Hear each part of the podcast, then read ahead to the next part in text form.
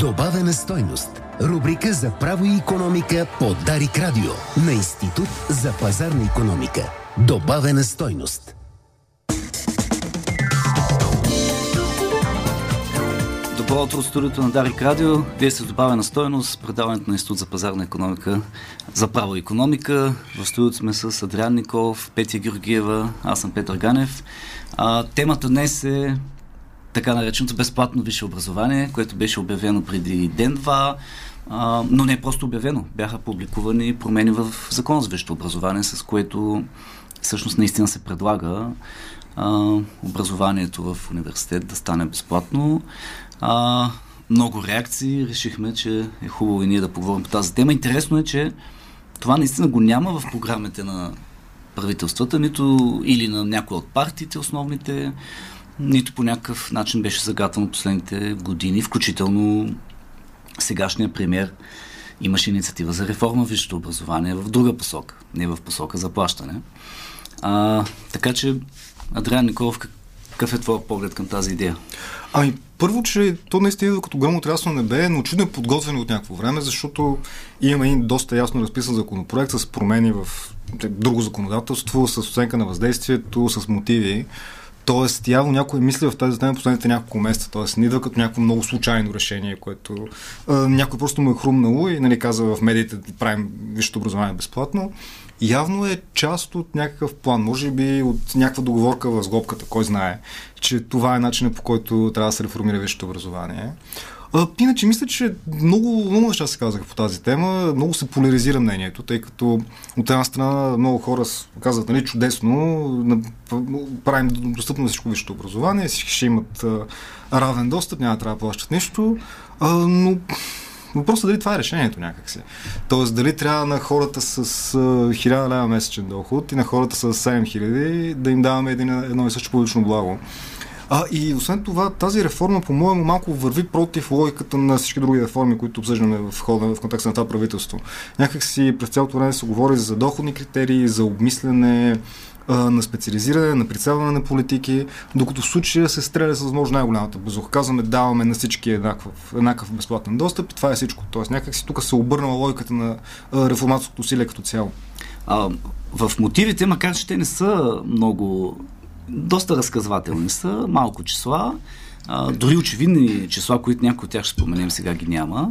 А, често са такива мотивите в предложенията за промени в законите у нас. А, там са споменати ни 150 милиона лева, но това е за тази година. А, Петя, можем ли да кажем в крайна сметка колко са студентите държавна поръчка? А, горе-долу за какъв ресурс става дума и всъщност това ли е проблема, че труден достъп или по-скоро е качеството на висшето образование е проблема? Ами аз ще започна с това, че е абсолютно скандален начин, по който държавата, правителството третира данокоплаците. Скандално е да се налагат подобни мерки на всички за това някакви услуги там да бъдат ползвани от някакви хора. А, нито изобщо съм съгласна с това, че тази мярка е била анализирана. Тя е абсолютно случайна. Никога до сега не е било обслужено нещо подобно, нито в публичния живот, нито в контекста на работа на Министерството, в това какво прави дирекция висше образование там, какви предложения се има за, има за реформи в този сектор. Оставаме с впечатление, че една сутрин един чиновник е станал и е казал, бе, какво да направим тук за 300 милиона лева на годината? Ами я да видим тук това висше образование, защото студентите трябва да плащат такси. А, по този начин не се прави никаква политика, нищо не се постига. Най-големият проблем в случая е, че тази мярка е абсолютно безцелна. Тя нищо не постига. Дори и да има някакъв ефект върху задържане на определен брой студенти в висшето образование или привличане на такива, той е толкова маргинален този ефект, че просто не си струва цялото усилие. А, големия проблем на студентите не са таксите, които те плащат. Те са сравнително ниски в България, да не кажа крайно ниски. Ако прегледате предложенията на редбите за таксите, ще видите, че таксата е между 500 и около 4000 максимум лева на година годишна такса. Средната такса е може би около една минимална работна заплата месечна на трудещите се в България. Следователно да, няма как да очакваме. Медицината има по-високи такси. Медицината иначе, не е толкова, колкото в физиката. Mm. Физически факултет на Софийския университет има най-високите такси на практика, но това са за много малко, говорим за много малко на брой студенти, които наистина учат изключително специализирана материя. Там има някакви очаквани таксите да са по-високи. Дори в медицината таксите са около 900-1000 лева, което в никакъв случай не може да бутне студент, решил да завърши висше образование. По-големият проблем при разходите за студентите, това са разходите за издръжка. Когато искате да изпратите детето вие живеете в Видин, искате да го изпратите в София да учи, таксата е много малка част от общия разход, който детето ще направи по време на своето следване там. То трябва ли да се труди или да вземе кредит, за да си плати разхода за издръжка или по някакъв друг начин да си финансира висшето образование. Така че таксите сами по себе си няма да променят Нищо е, не, не, за значи, студент. Така като го казваш, им хрумне да, да дадат ти кредити някакви поддръжка за издръжка, което ще стане още по-скъпо. Така, че има кредит. По-добре да не им даваме идеи. Има кредитна система, тя не работи точно защото таксите са крайно ниски. Много малко на брой студенти стигат до нея. Тя е почти изцяло, тя е гарантирана от държавата тази схема. Много лесно се получава кредит по нея, но почти не се използва, тъй като няма никакъв смисъл теглиш кредит за 1000 лева на, на година. Така, така, но ако продължим тази логика, можем в такъв случай да въведем безплатни общежития, като сме почнали, или ваучери за храна, за да могат студентите да ядат нещо в паузите, между лекции, някакви такива неща. сега се плаща 8 лева на, на 8 лева на ден струва храненето на студента. И това е субсидия, която отива към студентски столови общежития, да кажа, по броя на студентите, които потребяват Сега, тази. Тук е хубаво или данни да споменем. А, част от мотивите в подкрепа на това предложение са за да се вдигне дела на хората с висше образование в активна възраст. Дали е 25-34 или 30-34, горе-долу това е още преди години в стратегия 2030 записахме такава цел. А, тогава записаната цел е 40% и много често в дебатите ам, за качеството на висшето образование и за това колко лесно се влиза и излиза от системата, а, на аргумента дайте да повишим качеството, да бъде по-трудно, се отговаряше да, но ние преследваме европейска цел да достигнем тези 40%. А, сега, ако видим средното за страната, дела на висшистите е малко под 30%. А, обаче, ние през последните седмици поискахме информация от Националния статистически институт от преброяването, но разбити по години. А, и предполагам, че тази информация всъщност, разбира се, статистиката има, но освен нея, може би никой не разполага. А, със сигурност хората, които са писали законопроекта, не разполагат, защото най-малкото ще да я цитират. Това, което се вижда тази разбивка, е, че, например, за хората на 65 и повече години, които са завършвали преди доста години, дела на вишистите е 22% доста по а, нисък. А, то, между другото, преди 50 години е бил почти под 10, под 5 и така нататък. А, на 45-54 години вече се покачва, отива малко над 30. То постепенно разбира се, върви нагоре. Интересно е във възрастовата група 25-34 и 35-44. В един случай е 42%, в другия 38%. Или казано с други думи, ако разбиеме хората с висше образование по възрастови групи, се оказва, че в последните 10 години а, поколенията, които завършват, всъщност над 40%. Ние вече сме го постигнали. В момента над 40% от хората, които са над 25 години, а, на практика вече имат висше образование. Така че това ще го напишем, разбира се, в статия, ще ги публикуваме данните тази седмица, но ние вече сме постигнали целта а, това, че тия, тези над 65, нали, те няма сега да запишат най-вероятно. В момента хората на 25, на 30, на 35 години вече 40% и над имат висше образование.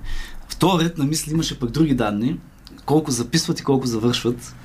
А... Ами, тук като цяло трябва да се обърнем към целият процес, защото той се променя доста последните няколко години, като на фона на очевидния така, демографски спад много малко деца просто има в училище, съответно много по-малко деца има в университет. А, бройките на приемат са сравними и дори леко разширени спрямо тези, които имахме преди 10 на години. А, като това, което обикаля, за съжаление не съм ги потвърдил персонално тези данни, но източникът е горе-долу достоверен а, че вече броя на приятите и празните места в университетите надхвърля броя на завършилите деца. Разбира се, може да гарантираме, че всички прияти в университета ще са завършили тази година, но все пак това е индикативно за супер раздутия, раздутия прим, който имаме. Тук и самия процес, може би, трябва да се обърне внимание, тъй като напоследък държавния зрелостен изпит, който тема на друго предаване, колко е лесен, каква му е функция и така нататък. Но той се превърна в основен инструмент всъщност за приемане в висше образование. Преди имаше изпит и имаше доста по-сериозна сериозна цетка, като че е в хода. А, докато вече всеки завършил матура с относително добър резултат, получава доста до някакво висше образование. Аз като цяло, очевидно за разлика от авторите на законопроекта, вчера си направих едно усилие да поговоря с някои представители на академичната общност, които включително се и оплакаха, че а, никой не ги е питал като цяло как да се прави тази реформа. А, но практически всички хора, с които говорих, а, доста негативно се изказаха по отношение на тази реформа. А, като а, един от коментарите казваше, че и в момента се записват студенти, които преподавателите на практика никога не виждат. А когато дори няма такъв финансова пречка, най-вероятно техният брой става още по-голям. Тоест, в момента не виждаш примерно 20 студенти от своята специалност, трябва да виждаш 40, но тези хора ще продължават точно толкова да не участват в процеса на висше Тоест ти казваш в момента, тъй като е лесно и от към знания да влезеш, сега е лесно и от към финанси и всъщност няма няма да е максимално отворен. А, другото нещо, което също се чу, което не би ми хрумно на мен персонално, е, че тази реформа се случва в един много странен момент, тъй като в момента се намираме между, семестрите. И съответно при, при декана на един факултет, съответно хора са казали сега, ние за втория семестър такси ще плащаме или няма да плащаме с тази реформа. И те не могат да им отговорят, защото никой не ме е казва. Министерството на образованието не е пуснало някакво ясно така разпореждане към това дали студентите ще плащат такси за, за пролетния семестър или не. Тоест, очевидно се намира в някаква доста хаотична ситуация. А, ако погледнем по-широко, сега Адриан каза, че това се различава малко от други инициативи и това, което се говори за насочване на средства, но пък има и една посока, в която изглежда логично от към действие на правителство. И то е, че след като а, е безплатно училището образование, ние направихме безплатни детските градини, които сега се плащаха също с такси към общините. Някои общини ги бяха направили безплатно, но държавата ги направи. Тоест държавата каза и от ранна детска възраст е безплатно. И сега в продължение се казва, а сега и висшето. Тоест целият цикъл до 20 колко години на образование до придобиване на висша степен ще бъде безплатен. Тоест, трябва ли да разглеждам висшето образование като естествено продължение, дори така пише в мотивите, естествено продължение на училището или а, все пак висшето образование има друга цел?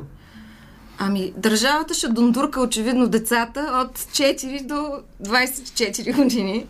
Но там върват нещата. Ние много пъти сме говорили каква е целта на висшето образование, защото то е различно от а, началното, предучилищното, началното и средното. Няма да влизам в подробности, няма да говорим пак за публични услуги, кой трябва да ги плаща, кой ги ползва и така нататък, но идеята на висшето образование е, че то надгражда средното в смисъл такъв, че лицето, което го придобива, придобива определени знания и умения и правоспособност да, да упражнява определена професия.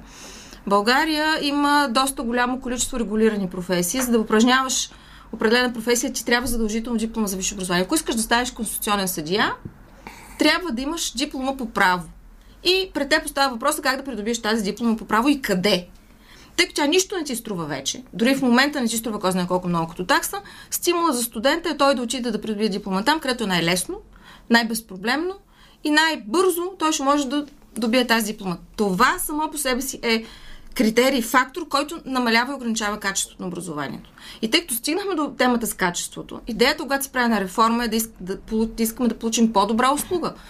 Дали като количество, но най-вече като качество. Какво точно се случва обаче с висшето образование? Точно това, което и Адриан спомена и Петра каза. Ще имаме една крайно достъпна и отворена услуга, която всеки ще може да достъпи без почти никакви усилия, завършвайки средно образование, получавайки диплома за средно образование.